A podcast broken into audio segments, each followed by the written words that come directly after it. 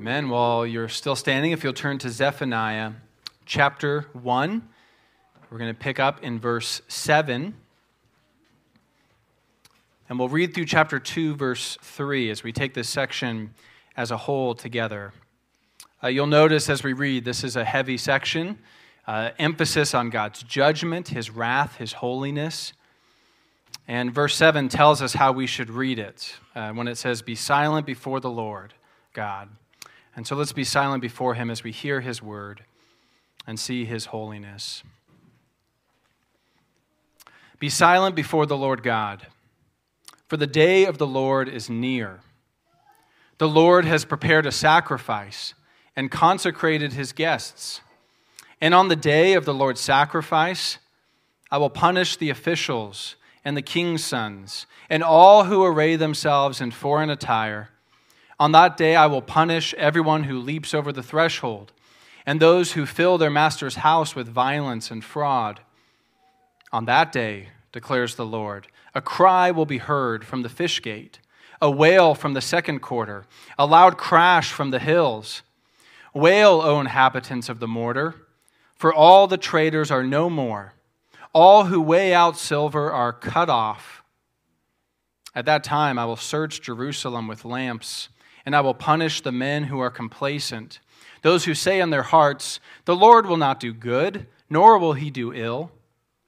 Their goods shall be plundered, and their houses laid waste. Though they build houses, they shall not inhabit them. Though they plant vineyards, they shall not drink wine from them. The great day of the Lord is near, near and hastening fast. The sound of the day of the Lord is bitter.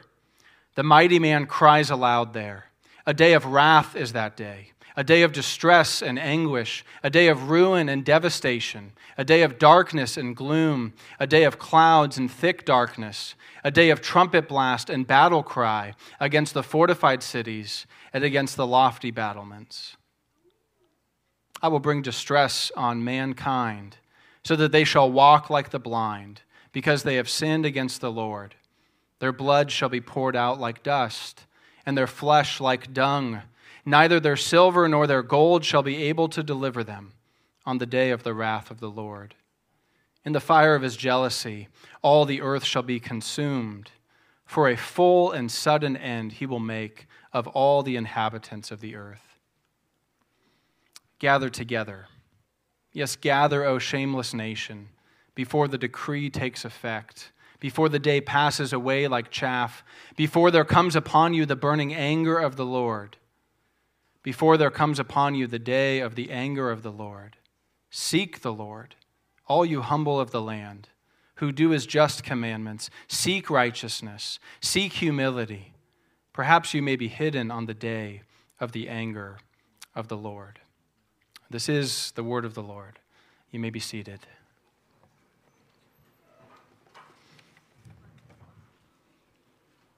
Lord God, open our eyes that we may behold wondrous things out of your law. May we see your holiness and justice and judgment. But I pray that we would see your mercy in Jesus Christ displayed. I pray this in Jesus' name. Amen. How can one historical event generate different responses in a people. You know, one event happens to a group of people, and the way people respond is, is very different, right? A few years back, uh, in our recent memory, we could think in this valley of the Almeda fires, uh, just south of us. Uh, many of us affected. Uh, I remember that weekend well as we were reaching out to people in the church, and some were right up at the fire line. Uh, some obviously lost uh, home during the fires. And, and you have this event that affects a whole valley.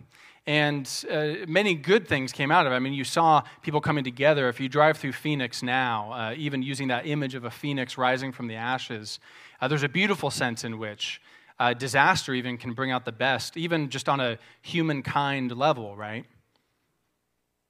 And yet, uh, all these years later, our valley is, is still the valley. Uh, there are many who love Christ. There are many who hate Christ still in this valley. one thing can happen, and some can be hardened in their views, and some can be softened. When God allows, or indeed brings about judgment, difficulty, hardship on a people, we're going to see that here in Zephaniah. Uh, but in a principal way, this applies to us as well. When God does this, He has two purposes at the same time to manifest His judgment and His wrath upon those who would reject Him, and to manifest His mercy, His salvation, His willingness to grow His people, to make their heart His own, even as they live through these difficult times. And so, just as God has two purposes at the same time, there tends to be two responses. One is to harden the heart and, and, and reject the Lord. If that's you this morning, that means that you are, if you experience hardship in this life, it is just a small foretaste of the judgment to come.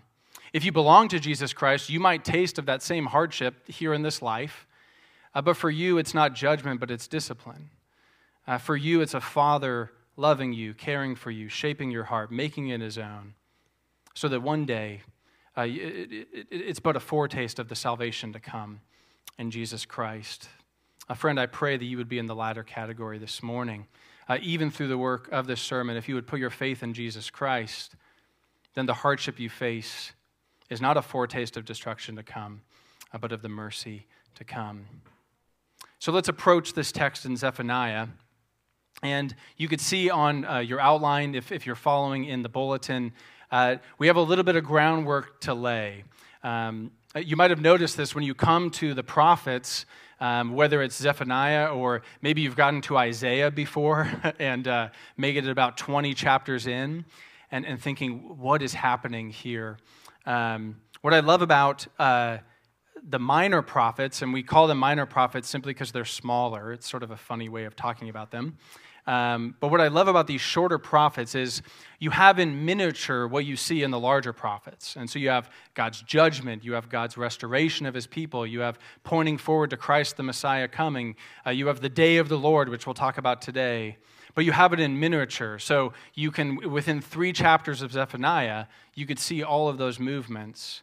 And that can sort of train you so that when you get to Isaiah and you have 10 chapters of judgment and then 10 chapters of restoration, you say, okay, I know these categories, I've seen them before. And so throughout this series, we're offering a few tips. How do you read the prophets? Uh, and it really does snowball. The more you read the prophets and understand some of these categories, you say, oh, I, I see what's happening here in Joel, or I see what's happening in Jeremiah. And so we looked last week. Uh, we'll review tip number one just to set where we're at in the timeline. And then we'll spend a little bit of time on this tip number two, understanding the day of the Lord. Uh, and then I think we could read Zephaniah 1 correctly as we understand what he's saying.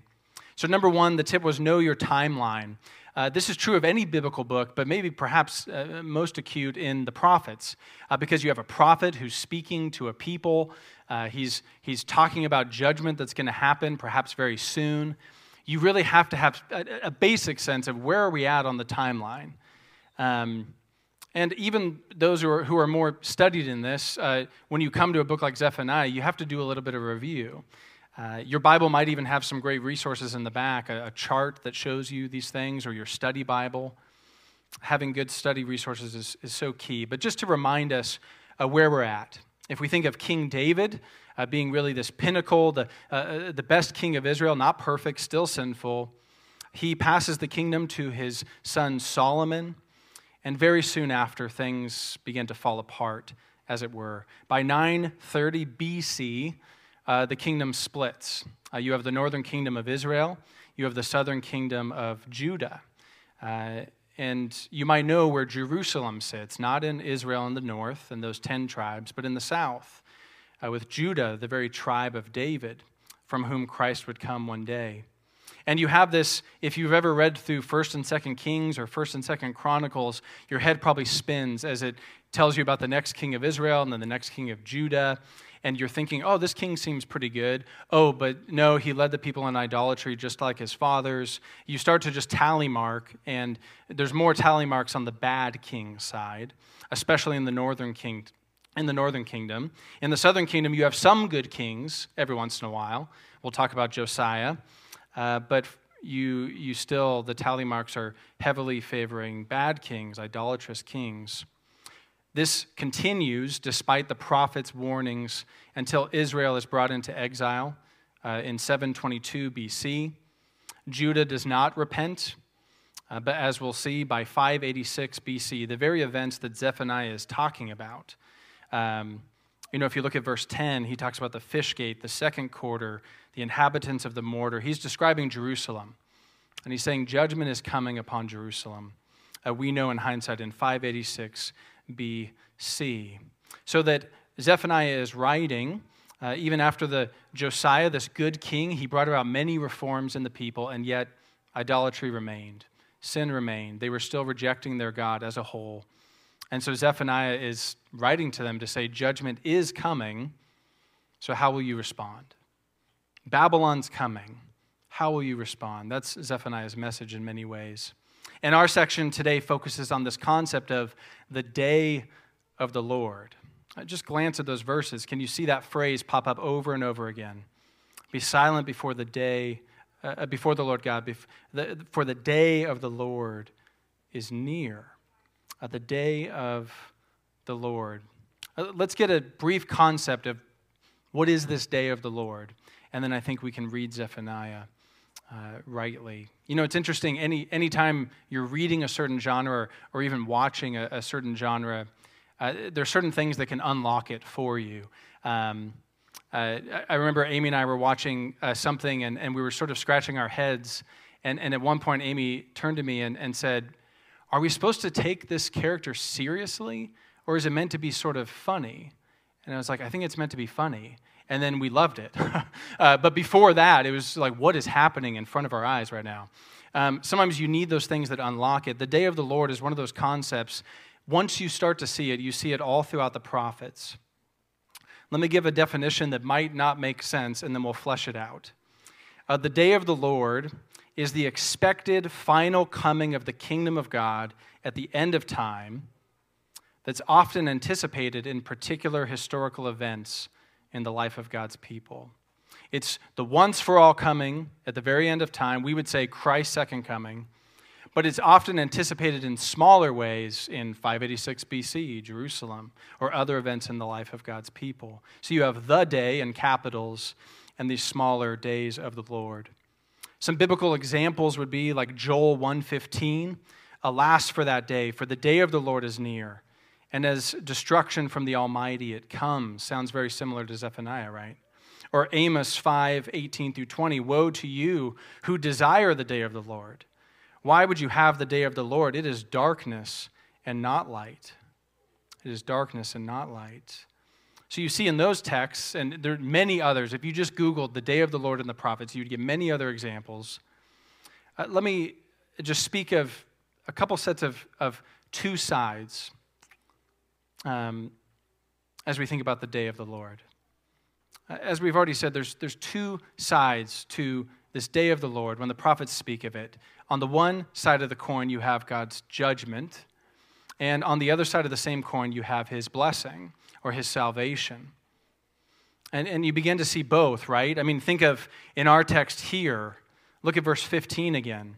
It's a day of wrath distress, anguish, ruin, devastation, darkness, gloom, thick darkness. Uh, the accent mark in Zephaniah 1 is this side of the coin, the judgment that is to come, uh, both on Jerusalem and then one day at the end of time.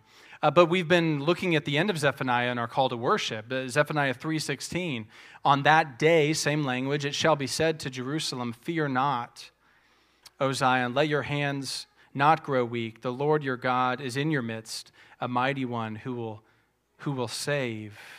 You see, within this one little book, you have both God's judgment and his salvation coming. Indeed, the Old Testament ends with Malachi 4 5 through 6. Behold, I will send you Elijah, the prophet, before the great and awesome day of the Lord comes. And he will turn the hearts of fathers to their children, and the children to the fathers, lest I come and strike the land with a decree of utter destruction. And of course, that's picked up in our New Testaments. So you have two sides. Every time you see the day of the Lord, judgment and mercy, or judgment and salvation, judgment and blessing.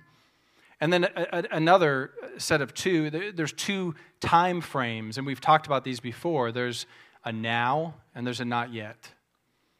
What's the emphasis at first in this Zephaniah passage? It's on the now. People of God, Jerusalem will fall. It's coming very soon.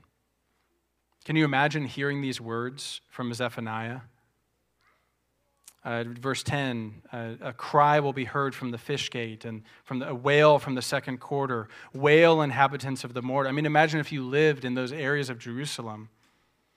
All the traders who are no more all, all who weigh out silver are cut off. At that time i will search jerusalem with lamps. I will punish the men who are complacent those who say in their hearts the lord will not do good he will not do ill this is the immediate um, judgment that's going to come upon Jerusalem. But look at verse 17. He shifts and says, I will bring distress on not just Jerusalem, but what? Upon mankind, so that they shall walk like the blind because they have sinned. Or at the end of verse 18, for a full and sudden end he will make of all the inhabitants of the earth. This is sort of a tricky concept, but you, you start to see the prophets tend to talk about something that's coming very soon. So for us, it's past tense, it happened. Uh, but it sort of just spills over into the day of the Lord to come. And often it's just intermingled.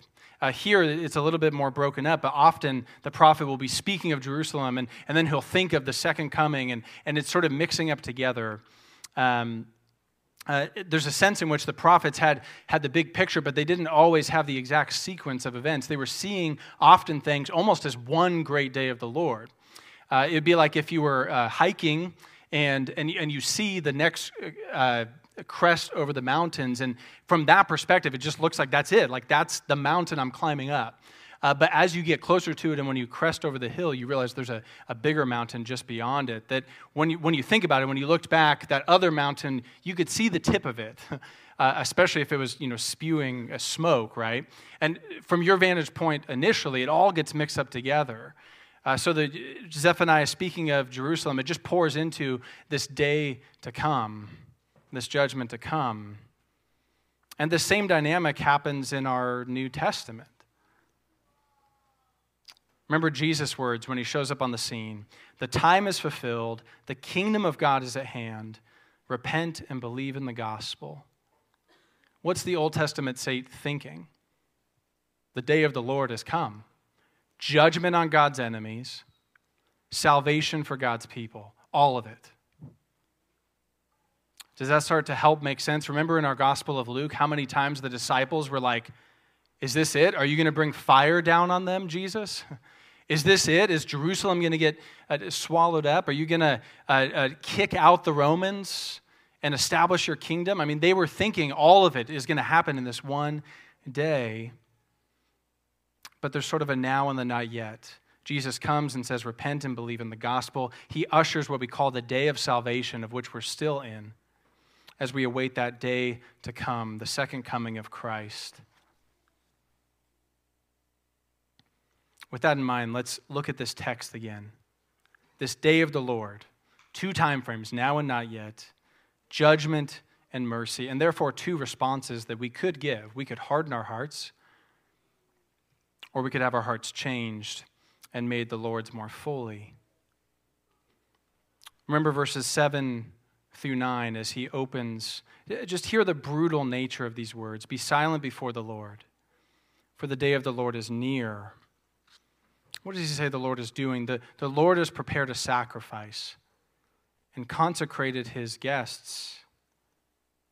And at first you're thinking Old Testament saint, you're thinking temple, sacrifice. Sacrifices are good, it's how we come to the Lord. But it, you start to realize wait, what is God talking about? What sacrifice? He says, And on the day of the Lord's sacrifice, I will punish the officials and the king's sons, all who array themselves in foreign Tyre, who, who is the sacrifice? But Jerusalem itself, her leaders, her kings, her officials, those who are giving their hearts away to foreign dignitaries and gods. We're not quite sure what leaps over the threshold means, but it, it probably has something to do with idolatrous worship. Those who fill their master's house with violence and fraud, God says, I am preparing a sacrifice. Verses 10 through 13, we've already looked at briefly. This is really Jerusalem uh, being uh, called to judgment. Babylon will come. If you've studied siege warfare at all, in any point in human history, it's horrific. You, you basically wait out a people, and that's what happened to Jerusalem. And uh, look at God's active role. At that time, I will search, this is verse 12, I will search Jerusalem with lamps. God's searching. He knows the hearts of the people. There's nowhere to hide. I will punish the men who are complacent. You might have a footnote there that says, um, you could, the Hebrew is a thickening on the dregs of their wine. Uh, the image is complacency. The image is if, if you let wine, especially in those days, sit for long enough, the, the sediments would all fall to the bottom. And, and the men of Jerusalem, the unfaithful, it, it's like they've just sort of settled in.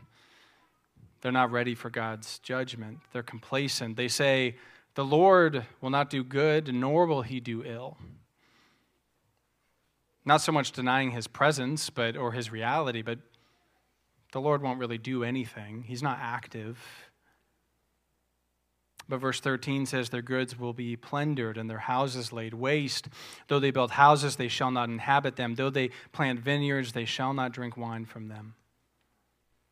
And, and again, if you're an Old Testament saint, you're thinking of Deuteronomy 28, where God makes a covenant with his people and he pronounces blessings upon them if they would follow him. But verse 15 says, But if you do not obey the voice of the Lord your God, or be careful to do all of his commandments and his statutes that I command you today, then all these curses shall come upon you and overtake you. Cursed shall be you in the city, and cursed shall be you in the field. Cursed shall be your basket and your kneading bowl. Cursed shall be the fruit of your womb and the fruit of the ground, the increase of your herds and the young of your flock. Cursed shall be you when you come in, and cursed shall be you when you go out. Do you see that echoed in verse 13? The ground's not going to produce for you. Uh, so many years after Deuteronomy 28 was given, this is just an outworking of exactly what God said would happen. If you follow after other gods, judgment will come upon you. Uh, it's been said that the prophets, in one sense, are like covenant lawyers. All they're doing is reminding the people of, well, not just Deuteronomy, but especially Deuteronomy, the first five books, and saying, People of God, God this isn't a surprising thing. God is doing what he said he would do, and it's coming about now in your day. So that in Zephaniah, it is coming. It's not repent so that this won't happen to Jerusalem, it is coming. In fact, verse 14, the great day of the Lord is near, near and hastening fast. The sound of the day of the Lord is bitter. You could say, even the mighty man cries aloud in fear. A day of wrath, distress, anguish, ruin, devastation, darkness, gloom, clouds and thick darkness, a day of trumpet blast and battle cry against the fortified cities and against the lofty battlements. This is a day of wrath a day that is hastening fast for them, very literally in 586. But the day of the Lord, when Christ comes with a sword in his hand, is near and hastening fast. It is nearer than it was for them, it is nearer to us now. And so we see in verses 17 and 18 the day of the Lord in that not yet sense. Distress on mankind. They will walk around like they're blind blood being poured out, their flesh being poured out. Uh, look at this prophetic word for our day, right? Verse 18 Neither their silver nor their gold shall be able to deliver them on the day of the wrath of the Lord. In the fire of his jealousy, all the earth shall be consumed. For a full and sudden end he will make of all the inhabitants of the earth. Friend, would you hear? This word of the Lord. Your silver nor your gold, your status, your intelligence, any of it will be able to deliver you on that great day of the Lord when he makes a full and sudden end of all the inhabitants of the earth. This is the future promise to all those who would reject Jesus Christ, who would continually put him off and say, uh, The Lord will not do good, the Lord will not do ill. I'm going to live my life. Uh, I'll even do the best I can to be a moral person. But if you would reject Christ, and to be complacent toward him is to reject him, if you would reject Christ, then any suffering you experience in this life, anything like the Almeda fires or things that affect a whole community, for you, it's simply a foretaste, a small foretaste of eternal damnation to come. If you would reject Christ, sure, you may flourish in this life on a human level. You may even escape some of these judgments. You might just happen to live somewhere where a fire doesn't sweep through. You may even die, quote, old and happy, but you will not escape the great day of the Lord when it comes. You will actually have to answer to Christ Himself one day when He looks you in the eye and says, Why have you rejected me? Why did you not accept the grace that I purchased on the cross for all those who believe in me? The only way that you will be saved from the wrath to come the bitter anguish of that day is to turn to Christ, who on the cross took bitter anguish, who took a full and sudden and bitter wrath upon himself, which you deserved and I deserved, so that all those who believe in him would not perish but have eternal life. So that all those who believe in him, even though we might experience suffering and persecution now, it's not judgment, but it's discipline He's growing us. He's making our heart his own. And one day we will be delivered from all wrath, all judge, all judgment, all hardship. Friend, that's a promise for you if you would put your faith in Jesus Christ. That's why he brings Zephaniah chapter 1 to you this morning to open your eyes and to put your faith in him. That day, or even the smaller days of God's judgment, are, are nothing but wrath for the wicked. Uh, that was point number one for your outline, sorry. a day of wrath for the wicked. Number two, that same days in history and the same day at the end of time is a day of salvation for the faithful. A day of salvation for the faithful. And I choose the word faithful purposely, not a day of salvation for the in, innately more moral or the smarter or uh, those of us who figured it out on our own. No, the faithful, those who are full of faith in Jesus Christ. Look at verses 1 through 3. You see, God's heart in this passage is certainly to lay out his wrath, the judgment to come, to warn those. But he has a heart for his people, that they would wake up. In verses uh, chapter 2, gather together, yes, gather, O shameless nation before the decree takes effect, before the day passes away like chaff, before there comes upon you the burning anger of the Lord, before there comes upon you the day of the anger of the Lord. Seek the Lord, all you humble of the land, who do his just commandments. Seek righteousness, seek humility. Perhaps you may be hidden on the day of the anger of the Lord. What are God's people to do? Imagine you're living in this time. And again, the message isn't repent and Jerusalem will be spared. For a while, that was the message. That's not the message anymore. Jerusalem will not be spared, people of God. You will go into exile. And yet, he's talking to a faithful remnant here.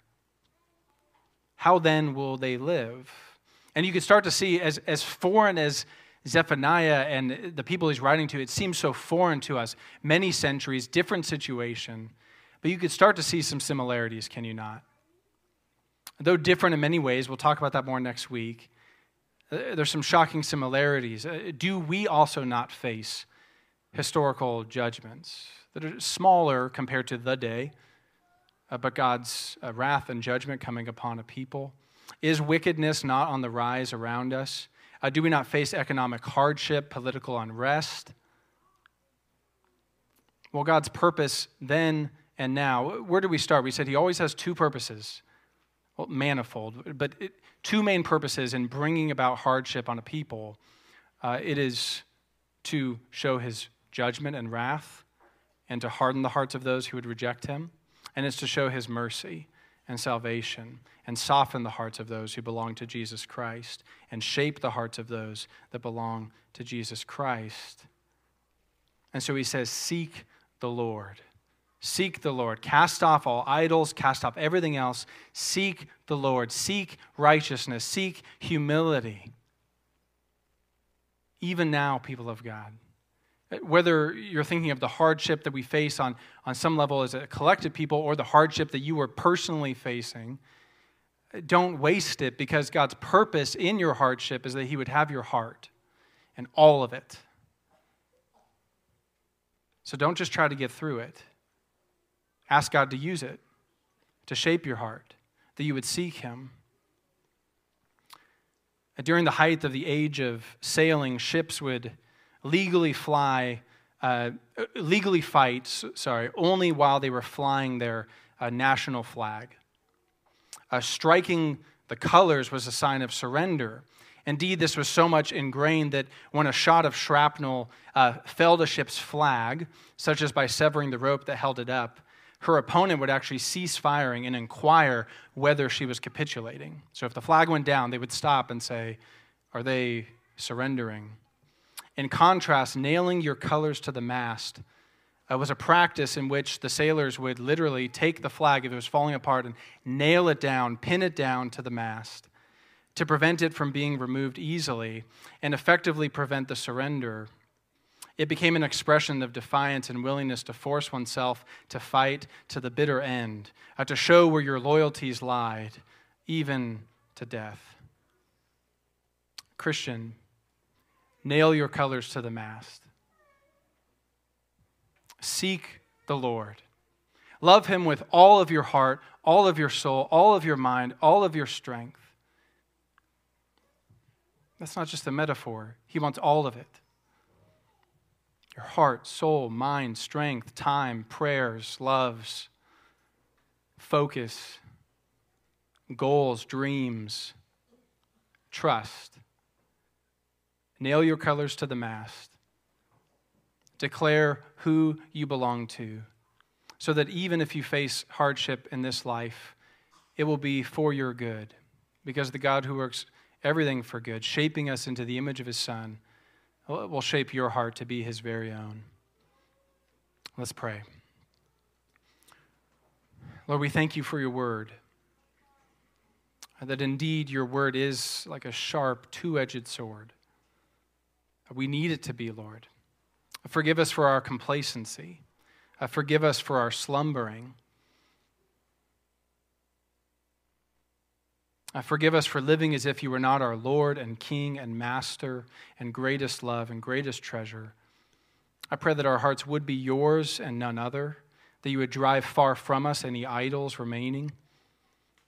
Uh, even this year, make us a people for your own possession, who are zealous for your kingdom. I pray this in Jesus' name.